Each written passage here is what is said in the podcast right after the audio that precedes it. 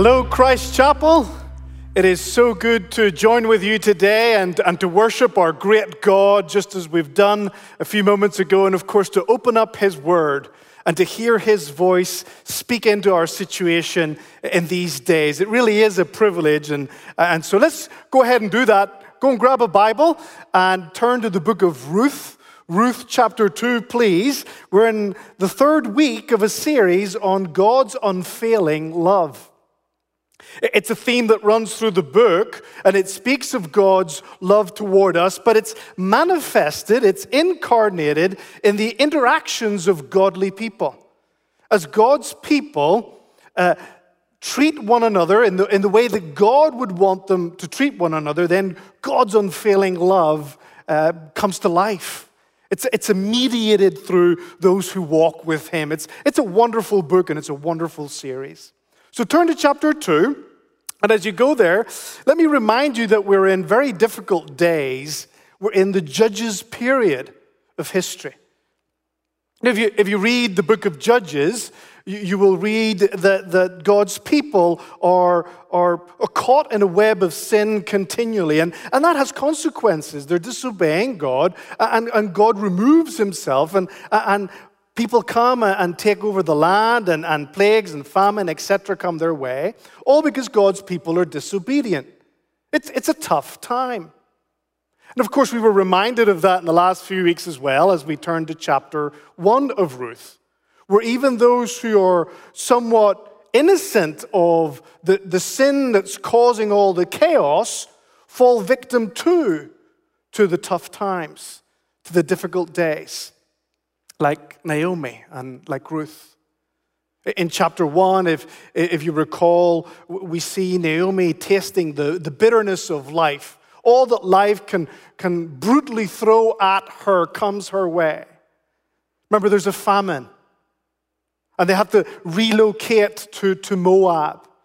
Imagine being so hungry that you can't find food and that you can't feed your little boys breakfast that morning, or lunch, or dinner. There's, there's a famine in the land, and, and, and she has to go with her family to a foreign land. Imagine having to relocate internationally to a people that you do not know, to practices that are alien to you, to customs that are strange, to, to speech that is peculiar to you. I'm talking about Naomi. I'm not, I'm not talking about my move to Texas, even though uh, I've, I know you think that I talk funny, but you should hear how I hear all of you. You talk funny to me also. And strange customs as well, like everywhere I go, buy a sandwich or a burger, somebody throws a pickle into it. What's with that? I know what it means to move internationally. But she has to move because times are tough, and that's difficult. She's a foreigner in a foreign land with, with strange customs, and it's a very pagan society that they live in.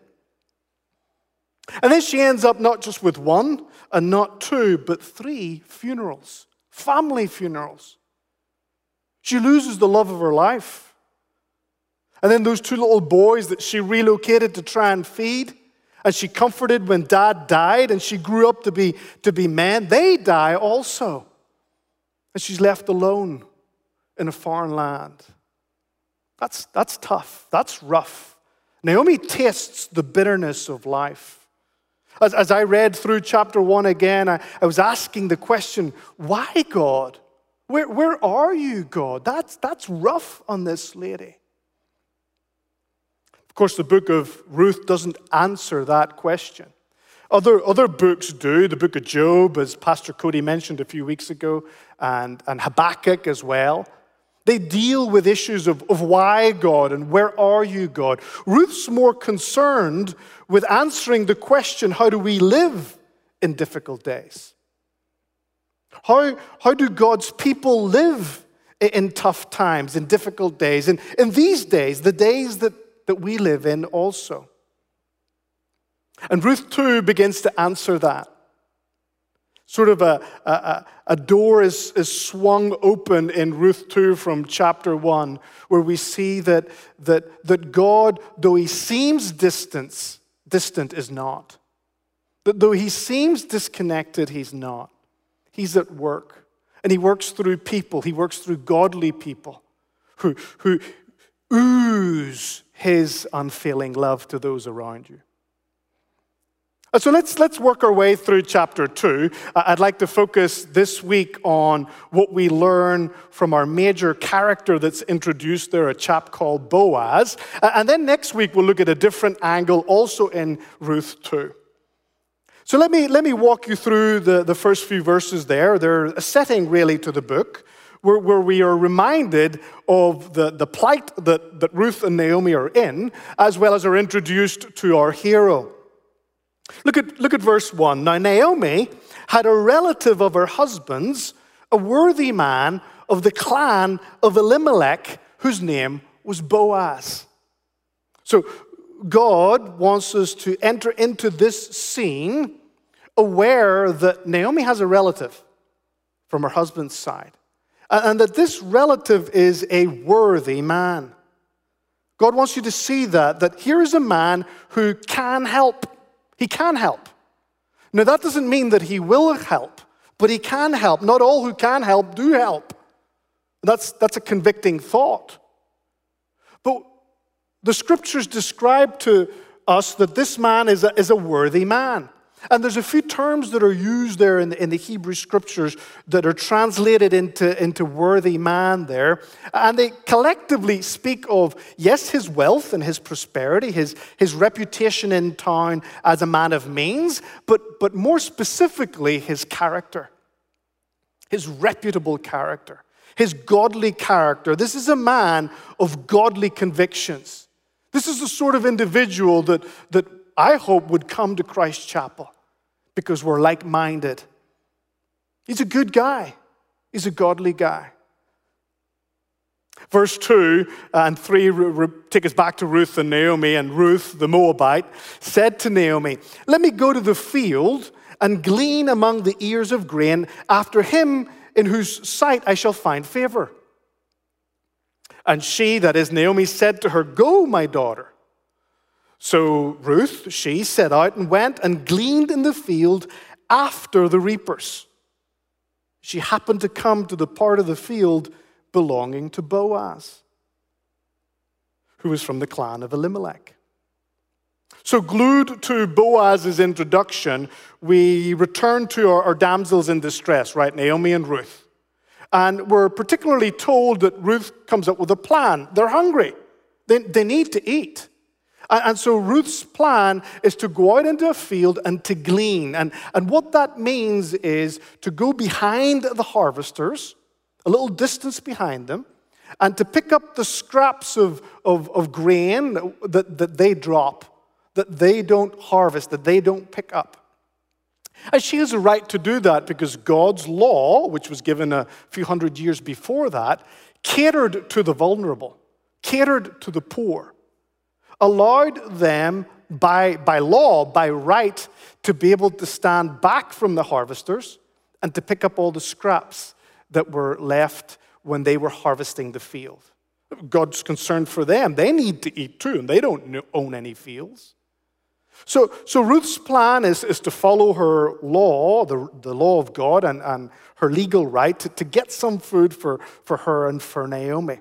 So that's the setting, those first three verses, where we're introduced to two people who have a problem. They're in tough times, they're in difficult days still, they're hungry, as well as to an individual who can help.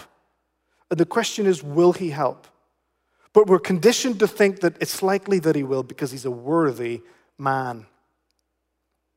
Now, let's, let's explore him a little bit. Uh, uh, the passage, uh, chapter 2, focuses on Boaz. So look at verse 4. And behold, Boaz came from Bethlehem, and he said to the reapers, The Lord be with you. And they answered, The Lord bless you. So Boaz emerges in verse 4 as we expected in light of what we read in verse 1. Just a nice guy, a godly guy, a pleasant chap just naturally friendly and courteous and decent. Uh, the words of greeting that that he sends in the direction of his workers are supposed to communicate to you that he's concerned about his workers. He, he likes them, he addresses them. And their response indicates that, that they're fond of him too. They're fond of their boss. This, this boss, Boaz, uh, doesn't ignore them and just walk on by them to wherever his office is in that field, his executive suite, because, because he has spreadsheets to look at, right? And he's big decisions to make because he's the boss. No, he doesn't do that. He doesn't walk past them and sort of send a few grunts out their way. He, he, he stops and he sees them and he acknowledges their existence and he speaks God's blessing onto their lives. He presumably smiles also. This is a decent individual, and decent people are like that. They're naturally friendly, they're naturally courteous. Important roles don't mean that they see themselves as more important people. Just because he has position of influence and prosperity does not mean that he is a more valuable person. Decent people know that, and they live in light of that. He's a worthy man. He treats people as precious. All to say, verse 4 really uh, gets us going with Boaz being a decent person. This man, this relative of Naomi's, that is introduced into the story is a decent person. Boaz is a decent person. He's friendly, he's respectable, he's a man of good character. Look at verse 5. Then Boaz said to his young man who was in charge of the reapers, Whose young woman is this? Referring to Ruth. So Boaz is, is practice is clearly to start the day by having a conversation with his foreman. And, uh, you know, good stewards of, of anything will, will do that. They'll be attentive and alert uh, and inquire uh, about what's going on in the sphere of stewardship that they're managing, that they're responsible for. He's watched, he's been alert, he's been engaged, and he's noticed that there's someone there that's not usually there. And so he asks the foreman, Well, who is she? Who is Ruth? Who's that? When I read this this week and I was studying it, my mind took me back to my student days at Dallas Seminary. And uh, the first few years that I was there, I lived in the men's single dormitory. I was engaged to be married, but I wasn't married yet, so I had to go in with all the single guys, and it was a lot of fun. And Pastor Cody lived there as well, and so he can tell you all about it. But one of the things that created huge buzz around the halls and the dining halls and the dormitory of the single man was the beginning of every semester. And the reason for that was because there was a new group of ladies who were starting their studies at Dallas Seminary too. And these were single guys. And these were future pastors, and, and it was pure. They wanted, a, they wanted a godly wife. So what you'd hear continually was, Who's that? Or did you see her? Who's that? I wonder if she's taken. That's not what's going on here with Boaz. His, his question to his foreman uh, is not romantic in its leaning, it, it's just generally inquiring about the state of affairs on his field. Who is this? Tell me about her. Now, verses 6 and 7, the foreman gives us an account. We're not going to read it. It's essentially what we saw in chapter 1 of Ruth. The foreman explains to Boaz who Ruth is and what she has done for Naomi. What I want you to see in verse 5 is that Boaz is an attentive person. Boaz is an alert person, he's an engaged person. He's not just a decent guy, he's also an attentive chap. And decent people notice people. They notice people. They, they want to know the backstory of other individuals. They're interested in people's stories. Boaz is decent and Boaz is attentive. This is all escalating. Look at verse 8. Once he hears the report from the foreman, Boaz then goes and addresses Ruth. And look at what he says. Then Boaz said to Ruth, Now listen, my daughter, do not go to glean in another field or leave this one, but keep close to my young women. Let your eyes be on the field that they are reaping, and go after them. Have I not charged the young men not to touch you? And when you're thirsty, go to the vessels and drink what the young men have drawn. So Boaz is clearly concerned about Ruth's safety. He's concerned about Ruth's safety, and so uh, he, he, he wants her to, to, to have the security that he can provide because she's walked into his sphere of influence. And she's vulnerable, she's a foreigner. And she can be exploited as well, not just because she's a foreigner, but because she's a widow. So Boaz wants to, to help her. Uh, he also knows that she has needs, and the needs aren't just safety, the needs are also hunger, food, thirst. And so he makes sure that she knows that she has a right to be on his field. In this field, you will have protection, Ruth. In this field, my field, Boaz says, you will have as much food as you can possibly glean. In this field, you will not thirst, you will be able to drink. You've access to the staff room, essentially, is what Boaz is saying. Again, at Dallas Seminary, where I teach, there's a faculty lounge. And it's, it's wonderful between classes to be able to go in there and to, to grab a coffee or a snack. But, but in the faculty lounge, there's what's called the magic fridge. And the magic fridge is, is just a wonderful little perk that puts a smile on profs' faces. It's a fridge that contains a whole bunch of different cold drinks Cokes, iced teas, cold water, etc. And we have a right to open that magic fridge and take out whatever we want to drink. It's a wonderful little perk. This, this is essentially Boaz's magic fridge for Ruth. Stick here, work here, refresh yourself here. I'm entitling you to that.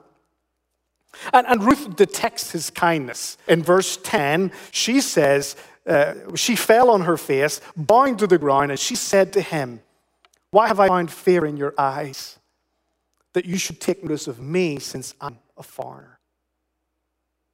Ruth, Ruth picks up on, on his care and his concern. She detects it, it's palpable. Boaz isn't just a decent person, Boaz isn't just an attentive person.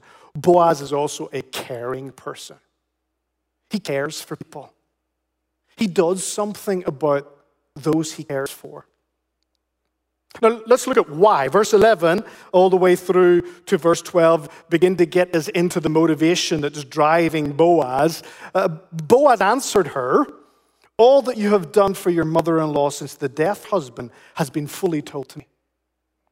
And how you left your father and your mother and your native land, and you came to a people that you did not know before. The Lord repay you for what you have done and a full reward be given to you by the Lord, the God of Israel, under whose wings you have come to take refuge. Boaz is very clearly indicating to Ruth here that he has heard her story and he is impressed. It's remarkable. She's a remarkable woman. She's sacrificed greatly to extend unfailing love to her mother in law in her distress. And she has turned to God, the God of Israel, the only God, the true God. She's come to a saving faith in, in, in God, in Yahweh, just as Pastor Cody mentioned last week, that word turn is key in chapter one. She has turned to God. And when you turn to God, you enter into his sphere of stewardship, into his sphere of care and protection and kindness just like Boaz lives in. Boaz just wants to pass on to her what he's learned from his God. Boaz is, a theologian, he, he knows God, he knows what God is like and what God expects. And that's remarkable because remember, we're in the Judges period. And when you read the book of Judges, you realize that nobody really cares for much of what God has to say. Boaz does. He knows God and, and he knows God's kindness. He's a godly man. The Apostle Paul in Galatians 6 uh, says to the believers in the Galatian churches that anytime they have the opportunity to do good, that they should take it. To all people, but especially to the household of God, is what Paul says.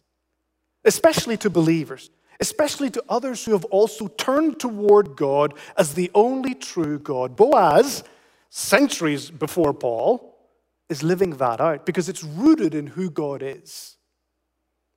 He's also, in one sense, doing what James in the book of James tells us. James 1, verse 27, where James says that, that, that pure and, and undefiled religion is that you look after the orphans and that you look after the widows. That you put some shoes on what you believe and look after the people who are most marginalized in society. Boaz says to Ruth, Ruth, I've heard your story. You're one of us. You're a follower of God. And God's going to be kind to you, and so I'm going to be kind to you. Boaz is a godly person. Verse 12 is, is huge here. It's, it's, it's helping us see that this worthy man is a worthy man because of his commitments and his understandings concerning God in a very godless era in Israel's history. He views people through God's eyes. And, and godly people, if they are godly, should be decent and should be attentive and should be caring because they're godly. Look at verse 14 and on to 16 as well. At, at, at mealtime, Boaz said to her, to Ruth, Come here and eat some bread and, and dip your morsel in the wine. So she sat beside the reapers, and he passed to her roasted grain. And she ate until she was satisfied, and, and she had some left over. When she rose to glean, Boaz instructed his young men, saying, Let her glean even among the sheaves, and do not reproach her. And also pull out some from the bundles for her and leave it for her to glean, and do not rebuke her. Boaz isn't just caring because he's godly. Boaz is exceptional in his kindness. He's exceptionally kind. This, is, this isn't just kindness, this is going over and beyond type of kindness. This is over the top kindness. This is unusual kindness, both publicly and privately. He calls her up publicly to sit at the top table, as it were, right? Right with the executives. You know, a, a public display of Boaz's favor upon this woman by calling her up to sit at his side and eat what he eats.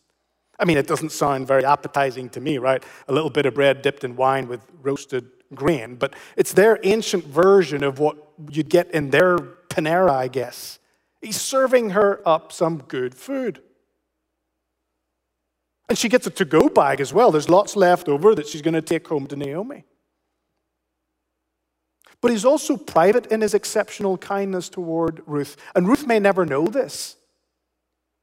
He says to his workers essentially, uh, let her do whatever she wants in this field. Don't, don't have her walk behind you picking up the scraps. She's the right now to, to pick up whatever she wants, even the good stuff. In fact, I want you to subtly drop some of the good stuff so that she can pick it up and not feel like it was charity. He gives her dignity, privately, anonymously. He grants her dignity. It's beautiful. Boaz is an, is an exceptionally kind person. He's an exceptionally kind person. And that's a fact that Naomi, and we're not going to go there, she recognizes this by the end of the chapter. When Ruth comes back with her report about what happened that day and with a month's worth of food in her, in her bag, Naomi detects that you've been in the field of a relative of my deceased husband, and he's a worthy man. He's a kind man. He's a man of character. We knew this all along when we started in verse 1. He's a man of convictions. So, what's the point of, of what I'm trying to draw out of this beautiful story? Uh, this man of, of God who, who models for us a certain type of, of living in tough times. It's simply this that God's people are to be exceptionally kind people. We're to be exceptionally kind people, especially in difficult days, especially toward those who are facing tough times. We're to be his chesed people. His chesed people. And I know what you're thinking. You're like, what's chesed? That's, that's not English. It's also not Irish, so don't go that route. It's, it's actually a Hebrew term that we use in, in theology, and we, and we keep it in English according to its Hebrew pronunciation because English doesn't really have a word that captures the Hebrew term. And so when you look at translations of the scriptures, uh, we, we're, we're working with things like it means loyal love, or it means loving kindness, or it means unfailing love. It means unusual kindness. We're, we're trying to grasp in English something that captures what chesed clearly is in the scriptures. And, and all of them help. Boaz is a chesed worthy man. Chesed is rooted in the character of God. It's who God is, it's who God says He is. One of the greatest self revelations of, of God's identity, of of how he wants us to see him comes our way in Exodus 34, where, where Moses asks God, Who are you? And, and, and God essentially says, I am the Lord, the Lord, the compassionate and gracious God who is slow to anger and abounding in loving kindness and faithfulness. Chesed. I'm a God of Chesed. It's, it's why the Ten Commandments, there's ten, but there are really two types in those 10. There's four that deal with loving God, and there's four that deal with loving people. That if you love God, you love people. And when you live like that in a society, you're reflecting the character of God abounding in loving kindness. It's why on down the, the, the, corridors of history, when, when Jesus is asked in Matthew 22 or in Mark 12, what does God want? Tell us what he wants. Jesus says, we call it the greatest commandment, that you love God and that you love people. In fact, you cannot love God except through people, through expressing this godlike quality of chesed. The book of Ruth is all about chesed. My, my Hebrew prof, when I studied this years ago, told me that you can't really say chesed well unless it sounds like you're clearing your throat. And those around you think you're going to sort of launch at them what you clear. Now, I know that's quite visual, but it's okay. Preachers get a bit of a license there with visual imagery. Chesed. It's a beautiful term. Ruth's all about chesed. I mean, the book of Ruth is all about chesed, the chesed of God, the loving kindness of God that is palpable in the interactions of those who call themselves godly. So, so let me wrap this up for you. How I live for God in these difficult days? Well, Ruth tells us what, what God consistently wants, what God always wants, and He still wants, be they dark days or be they sunny days. The decent, attentive, caring, godly, exceptionally kind people, Boaz like people, busy themselves with chesed kindness. That you and I, if we call ourselves the church of Jesus Christ, are to, are to shine, right? Are to, are to live that out practically through kindness towards others. Three things as I help you think about that this week. Chesed kindness is, is vocal and it's practical kindness. It, it, it, it, oozes out of, of your words, right? The way you talk to people. Perhaps even not just vocal, but what, what, visual. What people see. Do you smile at them? Do you look at them? But it's also practical. It does something with what he or she encounters. It's attentive, it's alert, remember. It's, like, it's acknowledging other people's existence like Boaz did, right? It's going out to walk your dog and, and smiling at your neighbor and saying hello. It's, it's, it's, it's saying good morning to your postman. It's waving at your yard guy, maybe taking him a drink that's nice and cold because it's getting hot these days. It's not something that you artificially put on, like a, like a, a switch being flipped. It's, it's who you are because you're spending time in the presence of a chesed God. It's vocal, It's practical. I read a few weeks ago about Father Giuseppe Berardelli. Father uh, Giuseppe Berardelli is a priest in Italy, and he's known in his community for being cheerful and a great listener and, a constant smiler. And as I read his story, I was fascinated about this priest. He, he, he buzzes around his town in a, in a red motorbike, grinning from ear to ear, hopping from house to house to just cheer people up. But the town in which he ministered uh, was in northern Italy, that, that region in Italy that was hit bad by COVID 19. And he's 72 years old and he was hospitalized with COVID 19. And after a few weeks, uh, Father Giuseppe passed away. He died. And what was remarkable about the spin that the story brought in my direction is that Father Giuseppe actually had a ventilator that would have saved his life. You've got to understand, ventilators still, but certainly a month ago, were like gold all over the world. You couldn't get your hands on one. But he had one because a year earlier he had some respiratory problems, and the church loves him so much that they bought him a ventilator. Father Giuseppe turned the ventilator down and instructed the doctors to go and give it to somebody who was younger than him because they would need it more. Beautiful act of kindness. Not just vocal, but practical. Did it, went about it. Sacrificial too. So Hesed kindness is vocal and practical. Hesed kindness can also be large and microscopic, small. We often think that, that kindness and exceptional kindness can only come in, in large packages. It can come in small packages too. It doesn't have to be huge to count. Don't underestimate the, the, the, little small acts of kindness that can change someone's life, their, their day, can put a spring in their step. Like, like, like Boaz just inviting Ruth up to, to have a little bit of bread dipped in wine. Where I come from, there's a new national hero.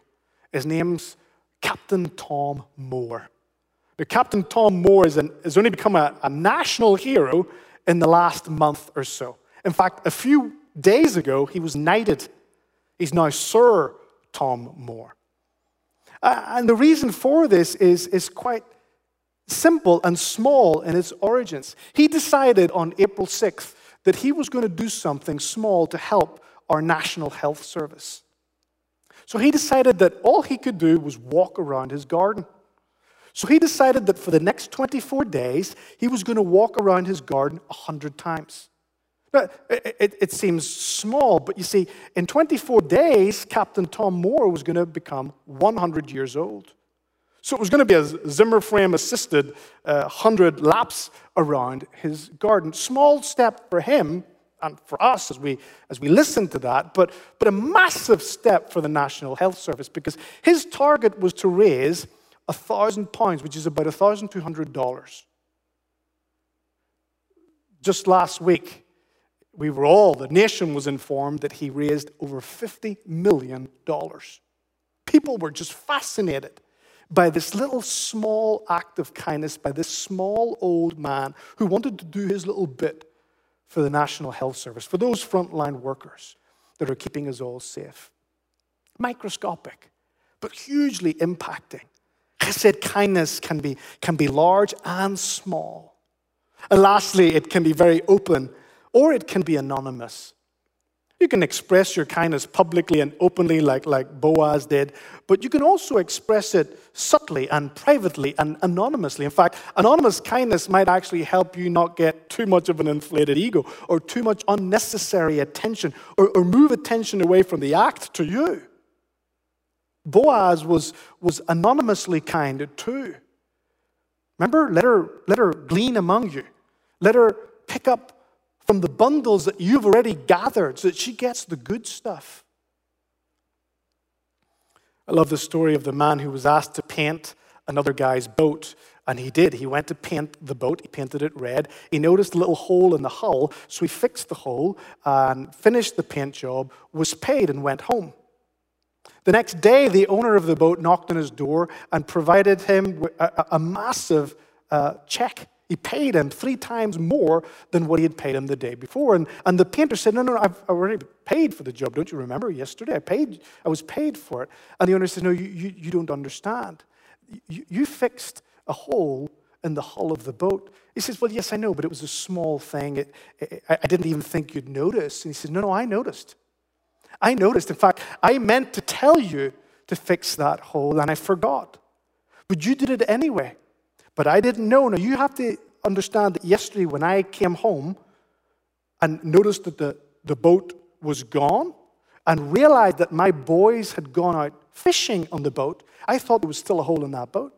And I panicked and I was desperate until I heard the, the, the, the shrieks of joy and the giggling of them coming back.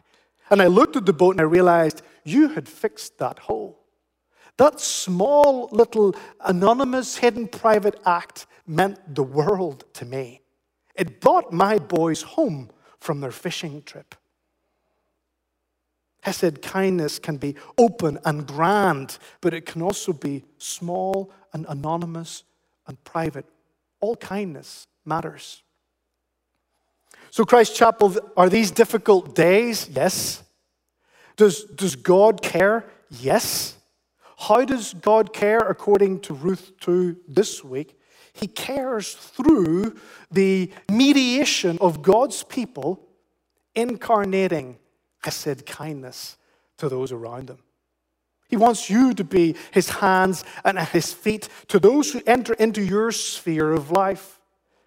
Like Farmer Boaz expressed kindness to this foreigner, Ruth, in a field, in just a field on a farm. Like, like, like foreigner Ruth expressed kindness to her mother in law on a, on a dirt track heading back to Bethlehem in chapter 1, like we saw last week. When God's people busy themselves with vocal and practical, with, with large and microscopic types of kindness, with, with public and private or anonymous kindness, God's hesed flows in tough, tough times. And what is the bitter life that people are experiencing can become a little bit more pleasant, just like Naomi was beginning to experience. Let me pray, Father, we thank you for your word. We thank you that you are so kind in opening it up to us so that we hear your voice clearly so we receive the instruction in these very difficult days of how you want us to live in a way that represents you, your character, your chesed, your loving kindness. Help us to do that this week. Help us to find ways of doing it, be it on a grand scale on a very small and private and anonymous scale. We rely on your Holy Spirit to help us do that today. In Jesus' name, amen.